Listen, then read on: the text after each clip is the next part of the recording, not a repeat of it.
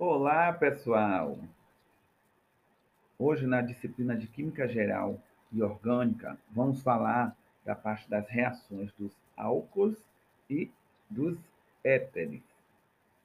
Os álcools e éteres são bases mais fortes do que os íons aleitos, por exemplo. Então, eles são menos reativos do que os aleitos de alquila e têm que ser protonados antes que possam sofrer uma reação de substituição ou uma reação de eliminação. Os epóxidos, o que são epóxidos?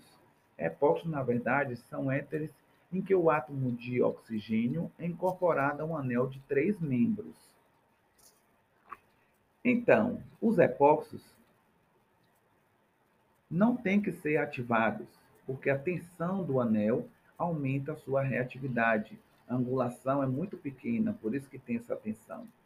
As aminas não podem sofrer reações de substituição ou eliminação, porque os seus grupos de saída, NH2, NHR negativo ou NR2 também negativo, são bases muito fortes.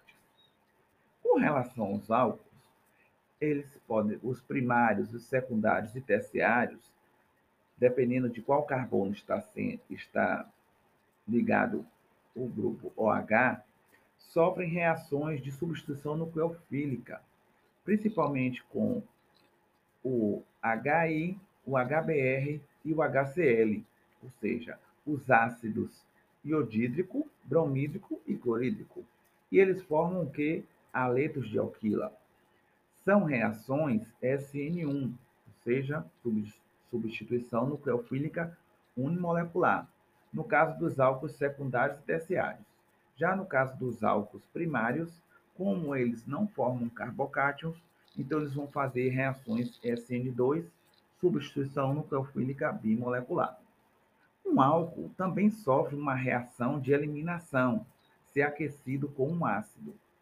E a desidratação, eliminação de uma molécula de água, é uma reação de eliminação E1. No caso de álcools terciários e secundários, e uma reação E2 no caso dos álcools primários. Os álcools terciários são os mais fáceis de desidratar e os álcools primários são os mais difíceis. O produto majoritário é um alceno mais substituído. Se o alceno tem estereoisômeros, ambos os estereoisômeros e Z são formados, mas o estereoisômero com grupos mais volumosos em lados opostos da ligação dupla predomina. O ácido crômico oxida os álcools secundários para cetonas e os álcools primários para ácidos carboxílicos. O PCC, que iremos falar na nossa aula, oxida os álcools primários para aldeídos. Os éteres podem sofrer reações de substituição nucleofílica com HBr ou HI. Se a partida do grupo de saída formar um carbocátion relativamente estável, ocorre uma reação SN1. Caso contrário, ocorre uma reação SN2. Os epóxidos sofrem reações de substituição nucleofílica. Sob condições básicas, o carbono do anel menos impedido estericamente é atacado.